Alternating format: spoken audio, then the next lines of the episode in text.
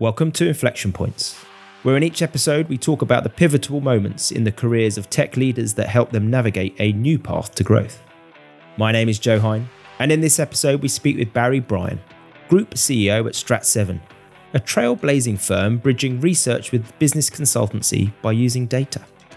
Barrie is a pillar in the Marcoms community, having run and sold the Unlimited Group before starting Strat7. You'll love this one because we discuss the truth about running a listed consulting business, why he rebranded a PLC, successfully delisting and selling Unlimited, and how Barrie built a new group from scratch using private equity backing. From SI Partners, this is Inflection Points. Barrie Brien is Group CEO at Strat7. With over three decades spanning roles from CFO to chairman, Barrie's leadership fingerprints are evident in businesses like Creston PLC and, and the Unlimited Group. Now CEO of Strat7, a trailblazing firm bridging research and business consultancy with data, Barrie continues his passion for creating world class businesses. His notable achievements include leading a transformative buy and build strategy at Creston, culminating in its successful sale and delisting from the London Stock Exchange. Prior to this, Barrie had senior roles at multinationals like Saatchi and Saatchi and Lowe and Partners across Europe and North America. Barrie Brien, welcome to Inflection Points. Thank you, Joe. Good to be here. You've had a long and storied career in marketing and communications. How did you find yourself on this path and what has kept you here?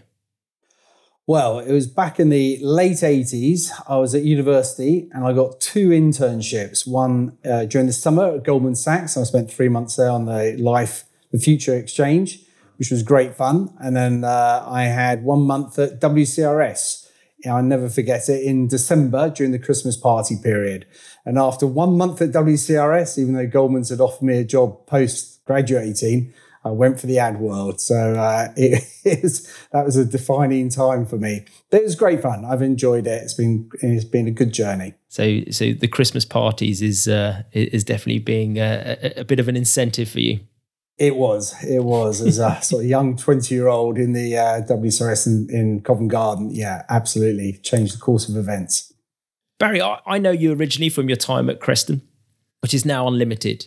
Prior to Creston Europe Mother Lowe, what made you make the switch and, and take the role at Creston? I really enjoyed my time at Lowe. I'd been there six years, part of Interpublic Group. Mm. I think I was getting possibly a little bit frustrated with the Interpublic Group. Not not the people within it, but it was a very very large organisation, very advertising media dominated at, at that time. And I got headhunted by I believe it was Russell Reynolds to come and join Creston at that time. It was tiny, and I sort of went from a running sort of a couple of billion worth of revenue across Europe to something that I think was about 10 million in revenue. So it was a big step.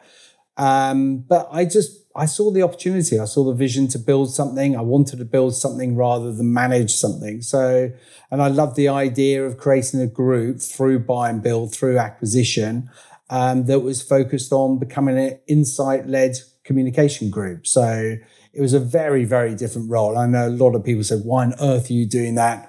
Um, going from a large organization, but I thought, yeah. you know, I wanted to build something. I think I was probably a bit more entrepreneurial than I actually thought I was. What was the strategy at, at the time? I mean, you you spent sort of twelve years with them, nine of them as CFO. The original strategy was very much buy and build, almost financial engineering. It was, you know, it was, it was on the main list. Um, and I'll never forget my old boss back at the time, Don, said, well, we buy this amount of profits, the earnings per share goes up, at this PE, and the share price goes up. It's easy. And of course, it's never that easy. And uh, I look back and now what we're doing at Strat 7, you always say you learn a lot more, you know, from mistakes over the years. I think it was an out and out back then for Creston, out and out buy and build, and it didn't focus enough on the organic or the collaboration. So at the time, it was it was almost like a uh, you know very very small WPP, full diversified marcoms. We had PR, we had digital, we had advertising, we had a lot of healthcare. Um, so again, it wasn't focused enough, but it was diversified marcoms and buy and build and using the stock market for what the stock market is meant to be there for, raising money. Mm. And was that quite an easy process to to raise money then and to finance the acquisitions? It It was because that was the very open stated strategy of Creston. You know, we were there to use our paper, use the share, the Creston shares for the consideration. So we always paid a mixture of cash and shares when we were acquiring companies. Yep. And probably once every two years, we were doing a fundraise. So we were using money from the bank, but also doing fundraise. So the shareholders that came on board, they knew what we were about, raising money. So it was never easy because it had to be the right deal with the right financial metrics to it to give the right return to shareholders. But it was a lot easier because that's that's what we knew. You know, the shareholders knew that's what we were there for. Did, you find that constrain the strategy at all because of the sort of financial parameters you had around it, or is it helpful actually to embark on the strategy with those you know parameters? It's a mixture of both actually because it was very strict in terms of the gearing levels i.e the amount of debt that you could have in the organization. They were very very strict. So yeah banking covenants were about three and a half times debt to ebitda. Mm. but also shareholders they were very um, wary if you were doing more than one acquisition a year. And a couple of times we did two acquisitions a year. So it gave you good discipline I think they probably could and should have pushed much harder on what's the integration strategy, how are you driving the organic strategy. But you know, running a PLC has a lot of work to it as well. So you know, we spent a huge amount of time, so almost on not on the agencies and the trading, the clients, because we're too busy running the PLC as well. Yeah, yeah. And I, and I was going to ask about that. So, what is it like managing a listed business? Every now and again, I have a conversation with someone that says they're interested in using either LSE or AIM to, to raise capital and go on a buy and build. But how did you find balancing the reporting cycle, share price variations, and, and then the long term planning for the business? Um, I enjoyed I enjoyed the diversity of it because one moment I'll be having literally I'll be having a meeting with a shareholder or analyst and we'll be talking about um, the you know three year growth of the business, the capital structure, dividend, free cash flow, and then the literally half an hour later I'll be back in Soho with one of my agencies talking about you know the agency life, people problems, or client opportunities, or how we're evolving our offer, how we're innovating our offer. So I did like that diversity, switching from city investor relations through to back into agency life very quickly. Yeah. But it is tough. Um, and actually, I do think it's quite short sighted as well because you're very focused on delivering the quarterly and half year earnings. You know, now I'm running Strat 7 and we've got private equity investment behind. I do find that's a much longer term, right? We are building the business. What do we want to achieve in the next four or five years rather than, Christ, what are my earnings results in the next three months? So it is a very different structure. It is tough. You need to deliver. Um, I remember one year we had about 20% organic growth, and our target was our, our market consensus was a 21% organic growth. And so we missed it by 1%. The share price got hammered. You think, my God, that was an amazing year. like, you know, it was good acquisitive growth, it was good organic growth, but still share price came off 10%, so we missed the number. Yeah. So it, it is about managing to that number, come what may. And, and when you have a scenario like that, like you say, the share price dives and you've, you know, off of what is 1% change um, to kind of a forecast, how do you react to that? What do you do? Do you do nothing and just trust in the business or do you have to actually respond? You can't respond to something like that. And it's amazing that I, I remember conversations with shareholders and they say, look, you run the business, we run the share price. You know, don't worry about the share price. It will come good in the end. But of course you worry about it. If you're chief exec or if you're a CFO, that's your currency. That's what's almost telling you whether you're performing well or not. I mean, uh, that's that's incorrect in many ways, but that is the outward sign of whether you're winning. And and also because, as I said earlier, we were using Creston shares to pay consideration. You know, we're paying up to 30% of a company's value in Creston shares and having lock-in in on those shares as well. So we did have quite a big internal shareholding from management, from vendors selling their companies. So of course they will be straight on the phone. What the hell's happening? What's going on with Yep. the share price? Because they can see their personal wealth going up and down. Mm. And then you'll go for your quarterly earnings, you know, uh, conversations with shareholders, and they're like, "Why? What is going on?" Like, well, you, last meeting you told me not to worry about it. So, yeah, it is. I have to say, it does prey on your mind. You think in the long run it will play itself out, but then something will happen. I'll never forget. We were. I mean, it's going back a while. The height of the financial crisis back in, I think it was two thousand eight. We were running around 17 million EBITDA and our share price dropped so much, our market capitalization was about 15 million. It's just like, this makes no sense whatsoever. Yeah. So, as a small cap, I, you know, the lower end of the LSE, it is tough. The share price can just go up and down the whole time. So, it is tough being a listed company. Yeah. And did you find it still possible to raise money, or did did those cycles of the share price actually kind of impact your ability to to getting capital in to make the buy and build happen? Yeah, hundred percent impacted because you do not want to be issuing your your paper, yeah. your shares when it's at such a low valuation. You know, if you're then trying to do a bigger acquisition like a class one, where you have to go for shareholder uh, agreements, you want to raise some money as well, then suddenly your potentially your earnings per share is not not going to be as good as you had hoped it would be because you're having to issue more shares than you should do because the valuation is lower absolutely it impacts the timing. And, you know, finding the right company to join, to getting the right chemistry in the culture, it's not that easy.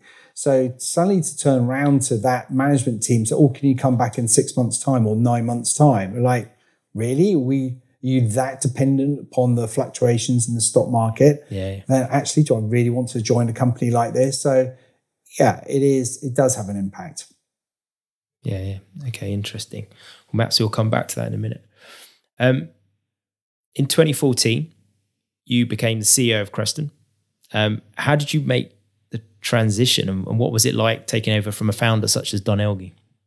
Um, I'd been there pretty well from the beginning. I mean, Don launched the business, um, I think it was in 2002, and I joined in 2004. So I knew all the management teams very, very well. Don was a big character. Um, he was very supportive of me taking over, and, and, I thank him for that. The board, we had a very, very strong set of uh, you know, non-executive directors. So they were very much, no, we're hiring Russell Reynolds to run a process. So some way I had to go through all of that process and present my vision and my plan for the business, which is only right.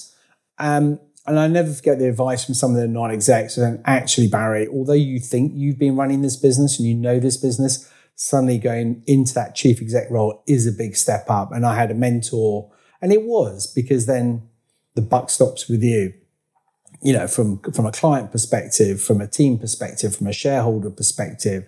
So, you know, all roads lead to you, all responsibility leads to you as well. And people treat you I've, I, you know, have to say people do treat you differently because suddenly you are the ultimate boss. But I always thought of it. No, I'm not. I'm just the manager of the team. It's all about the team and how we how we play as a team is super important. So it was a step up. It was quite a long process to get there. Um, but I'm thankful for the non-exec board and how they managed the process because they did make they made me work for it and made me feel like I deserved it as well and rightfully so.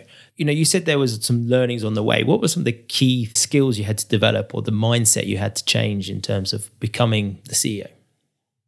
I think as CFO, COO, you're so busy fixing problems. I, I saw a you know an article the other day, chief fixing officer, and it is sort of that. You're just always dealing with things. So suddenly you're then looking two, three years out. You have to look much further out. You know, how do we innovate our offer? What are we doing with our clients? How do we grow them? How do we grow? What's our talent strategy? So it is a different shift in mindset.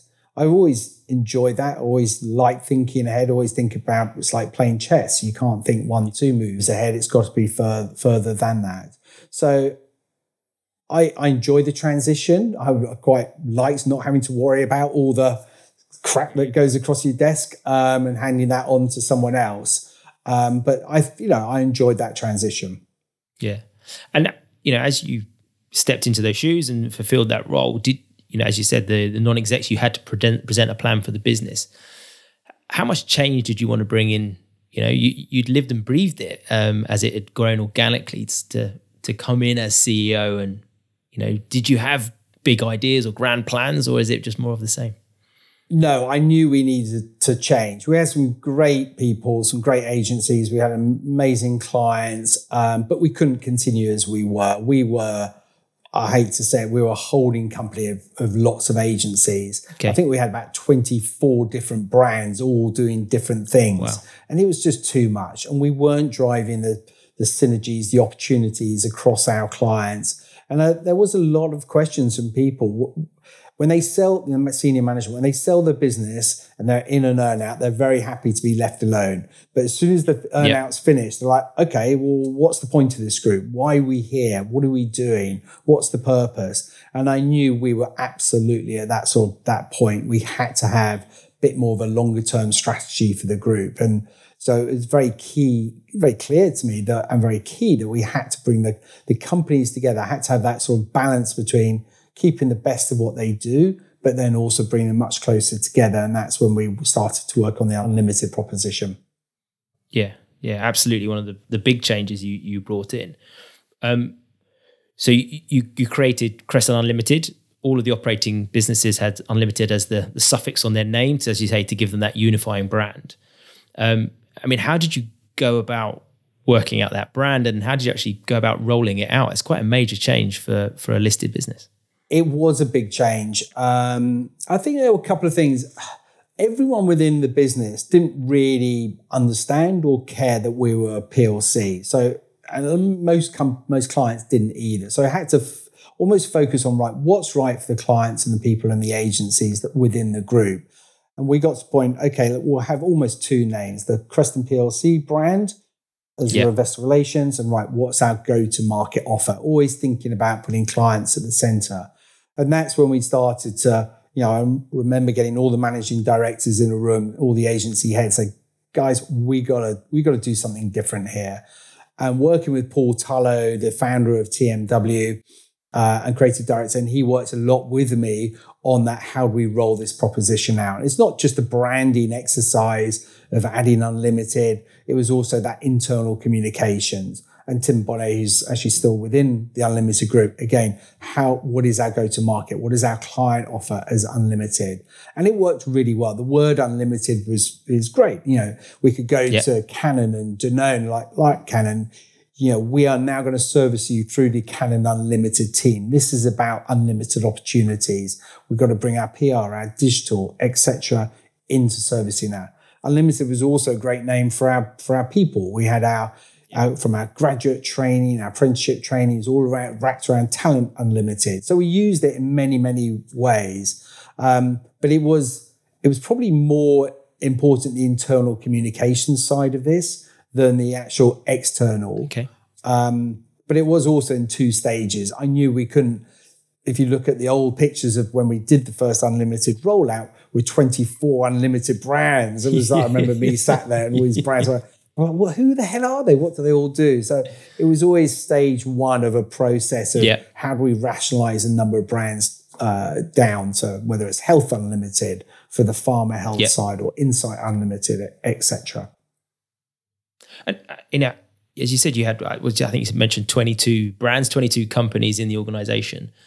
A lot of those are entrepreneurial led or you know founders of those businesses how did you uh, endeavor to change their behavior and not only take the brand unlimited but think unlimited that's where I remember Paul Tullo really came in. I mean, I remember doing a roadshow or town hall, as you call them now, going through all the agencies, you know, why we need to do this for our client, for our people, etc.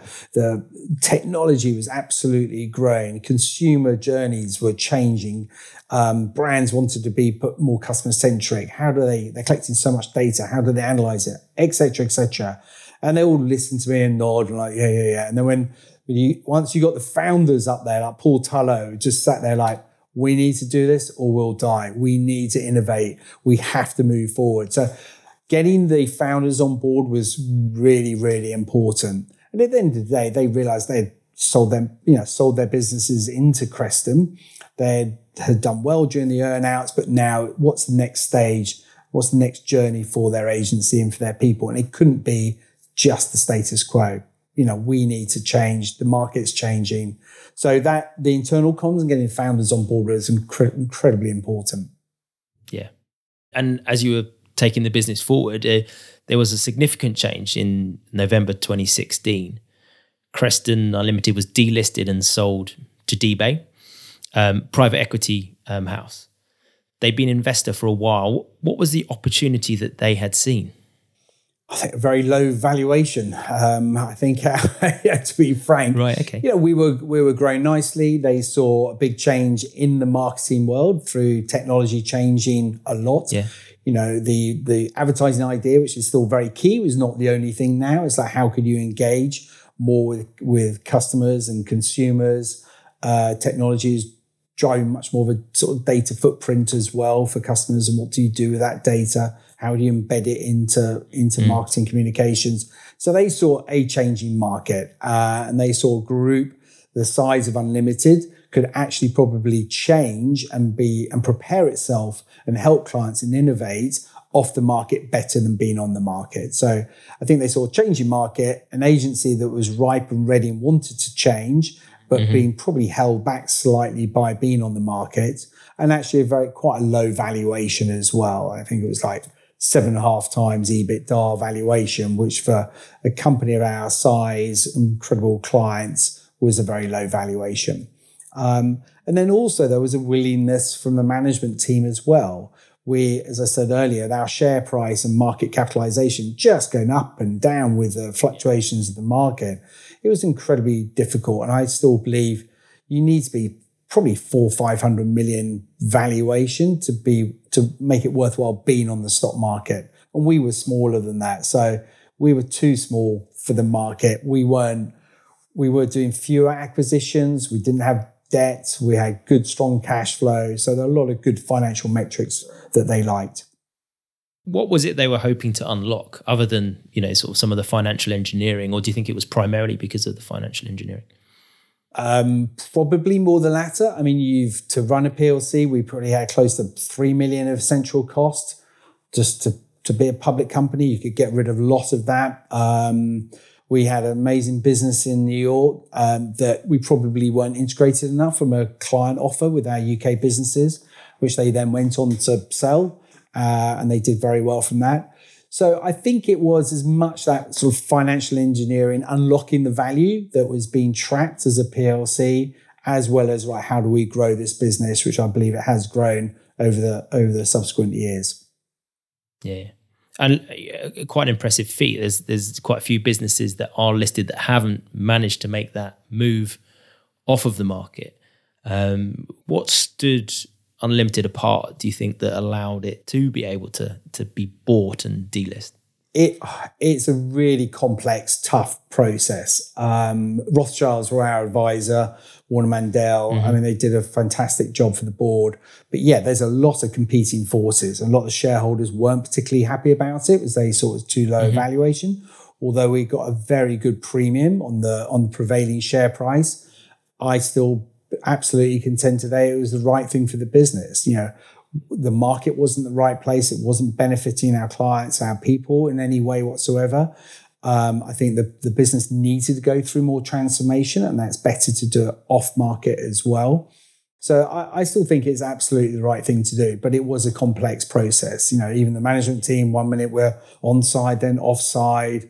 Um, but I think also DBay had been building up their their shareholding. They were close to 10% or just over 10%. I can't remember quite exactly where they made their final offer. So I think they had played it very well. You had a management team that were absolutely up for it. Shareholders probably less so, but they at the end they still voted, you know, their irrevocables fully in favour of the of the delisting. So we got there in the end, but it was yeah, it was a lot of work. How long do you think the process was end to end? Probably over a year a long time. Yeah. A lot, lot of advisors, lawyers, accountants, Rothschild. my goodness, my goodness. Lots of conversations. Yeah, but you know, we, I still think we did a good job for the shareholders, and that was yeah. our, as a board, that was our primary responsibility. Yeah, yeah. Like I say, not it's not a journey that uh, many listed businesses have, have have managed to do. No, a lot of businesses do talk about it and want to do it, and I I still sit on a public company board, FTSE 250. And I look back at my first reporting accounts, I think it was about 40 pages. And now it's probably 200 pages, 240 pages. I mean, they're huge, complex reports covering from ESG to the finances, etc. Yeah, it's it is difficult. I think more companies probably want to delist, but it's it's not that easy. Mm, yeah, no, not at all. It's a big decision both going on the market and then coming off of it. But how did it affect your role um, becoming with, with the new incoming management? Obviously, you said management wanted this as a change. The I think day to day, absolutely. You have a different owner, a different investor. They had different expectations and objectives. I mean, I didn't actually stay for very long because I'd been at Creston for 12 years. I always knew deep down 50 50 whether I would stay or not um, post the transaction. And it became pretty you know, clear fairly quickly that it was more about cutting costs, saving money, rather than that continued buy and build you know, there were very clear targets I wanted to transact on, but I knew, you know, with the sale of the New York office, you know, how we cut costs, taking out all the PLC costs, it was going to be a different, a different strategic objective, which is absolutely fine. They bought the business. It's not something I wanted to do. It's not that I didn't believe in it. It's just I didn't want to do that. And also 12 years, 13 years in one place, I was, I was ready for a change and a new challenge myself.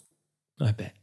Um, which happened I know two years later, I know you did various things in between, but but it, there was a big change two years later when you formed Strat Seven.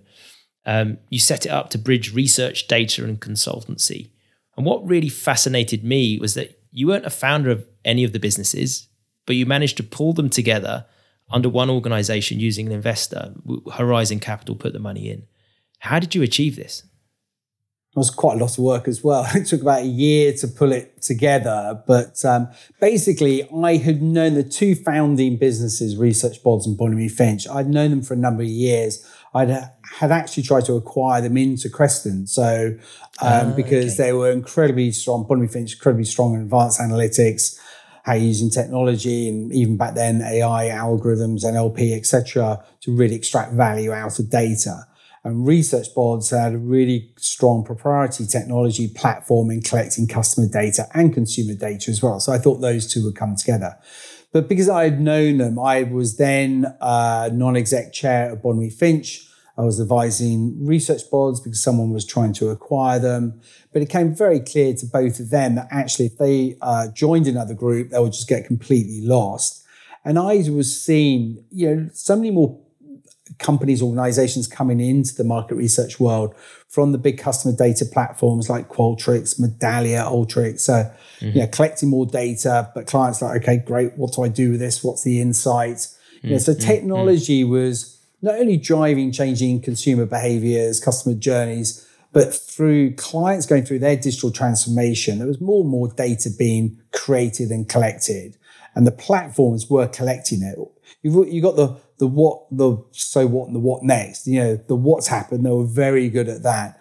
But technology was driving that. Technology was driving that ability to enrich and analyze data as well. So I, I, you know, when I was talking to the teams, like, my God, this industry is changing so much. Clients are needing much more help in that. Well, so what and what next? You know, how do I put customer insight in a much quicker, smarter, enriched, data driven way at the heart of business growth strategy. And so that's where we said, right, this is about reinventing customer centricity, pulling together, blending together technology analytics with business strategy.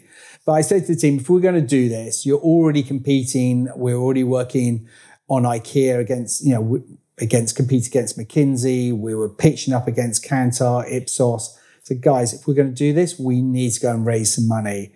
So I almost acted like a corporate finance in one way. I saw pre-agreed heads with both companies yeah. and actually a third company, which ultimately fell over in due diligence. I set out a whole vision and business plan. And then I went around various private equity firms, VCT firms, brokers that said I should list on the stock market. I was like, no, I'm not going to do that. that's, that's insane. Been there, been there, done that. Got the grey hairs. Thank you very much. So, um, so yeah, I pull, I sort of walk around the streets to to raise. Uh, I won't say mm. how much, but tens and tens of millions to be able to yeah. build a new strategic insight customer analytics group. And Adam and the team at Horizon were great. They from you know within 24 hours of me presenting, uh, they wrote back to me saying you know it was like a warm letter. Absolutely, we agree with the valuations. We agree to support you on a buy and build and on organic growth. And so they stepped up very, very quickly. And, and so far, four and a half years in, they've been a very good partner and investor to, to growing Strat 7 to where it is now. Yeah, no, they're, they're, they're great guys. It's a, a good partner to align yourself with. And you, you've made a number. How many acquisitions have you made now?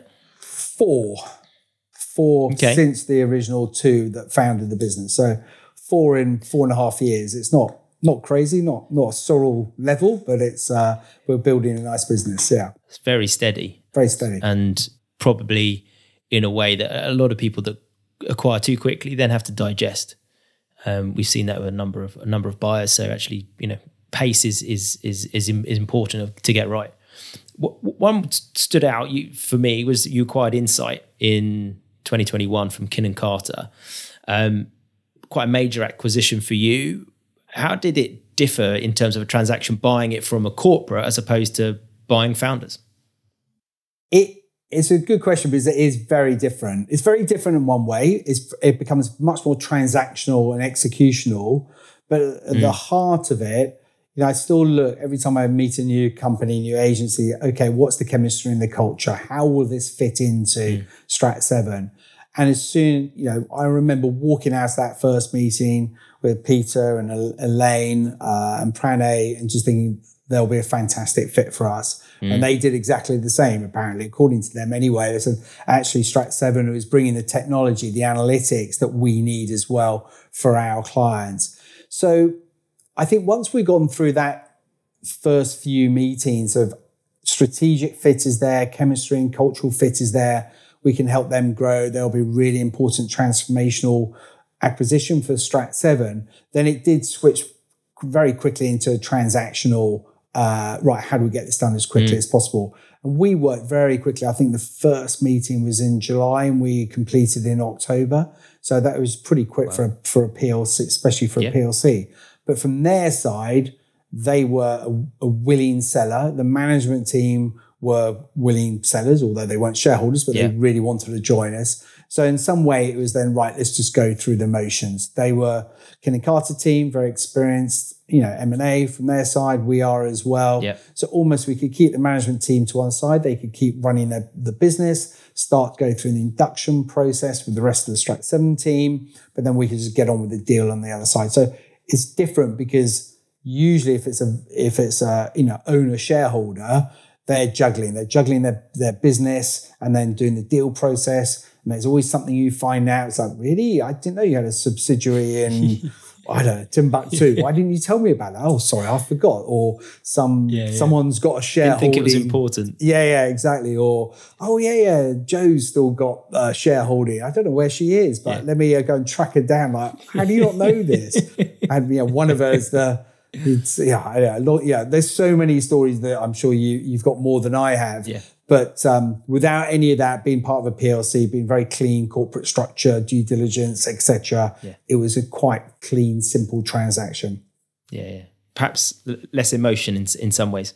Yes, um, I think for a lot of founder shareholders, they're they're very attached to their businesses in in, in a very good way. Um, you have to almost be to, to to build them, but it does does create different dynamics. Exactly, and sometimes things are important for different reasons for the sort of vendor shareholders rather than the PLC. Yeah. They were very yeah. clear. Carta was selling few businesses, so I think they had a very clear deadline. Um, I think it was their half year or year results that they wanted to tie this into. So we all had a very clear deadline to work to, which is good as well. Yeah, yeah, fantastic. As you said, you're four and a half years into your investment with Horizon. What is next for Strat7? Keep doing great work for great clients with great people. That has to be sort of the number one mantra. Um, from a corporate perspective, you know, we we need to grow more. We are mm. pitching bigger project sizes now, which is great, but we are more and more pitches against the Ipsos, the Kantars, against the consultancies as well. So we still need to be a little bit bigger, especially in the US. About 40% of our clients are US based and we're doing the work from here. So we need, well, only about 15% of our team are in the US. So we definitely need a bit more scale in the US. So looking to how we can grow organically and from an M&A perspective in the US. Still, we're doing incredibly well in the pharma uh, sort of vertical, but mm. I'd like to grow that. Same in financial services, very strong. Our top two clients. Amex and Met, MetLife. Um, but again, financial services I'd like to grow as well. Mm. So there's a discipline, sorry, sector area was slightly underweight, geographic, slightly underweight in the US, and always on the lookout for interesting, innovative insight, technology, insight agencies as well to continue with that, that buy and build uh, strategy. And then finally, we're doing that, as you mentioned earlier, we're doing a big transformation internally, moving on to uh, one ERP system, job management system, yep. whole legal live up, you know, creating one global operating platform. So if our teams in Sydney to San Fran are working on the same project, they can log into the same system and work on that one client with one MSA at Strat 7 level. So I think people underestimate that. As you said, you, you go through the acquisitions and you suddenly wake up and like, oh my God, I got 12 accounting systems, 12 limited companies in each country and then you start to unravel that. So we're just doing that, going through that process at the moment. So important. It's so important. It makes makes everything work. It doesn't. It, it prevents things holding you back and and supports the the growth of the business. So exactly, exciting times to come. Thank you so much. It's so great to hear your, your story, Barrie. One final question before you go. After looking back, I like to look forward. What is exciting you about the next 12 months? Carrying on what we're doing is fun. Yeah, great, great team. I think we've been doing a lot of investment, a lot of work on Strat7 AI, how we're putting AI into our offer, okay. how we improve productivity. We launched that three years ago, and the team are doing incredible work. In June, July alone, we sold 20 AI-driven projects into our clients. So that is that's just going to continue to grow. So I'm really excited about that. Um, and then we need to keep investing more in our people as well. So um, Elaine from from Incite is helping with that's a whole people and culture side to the business as well. So something else we need to work on and invest on as well. Brilliant, Barrie. Thank you ever so much. Thank you very much, Joe. SI Partners is a leading corporate finance boutique for agencies, consultancies, and technology providers at the forefront of the digital economy. Subscribe to the show wherever you get your podcasts. My name is Joe Hine, and you've been listening to Inflection Points.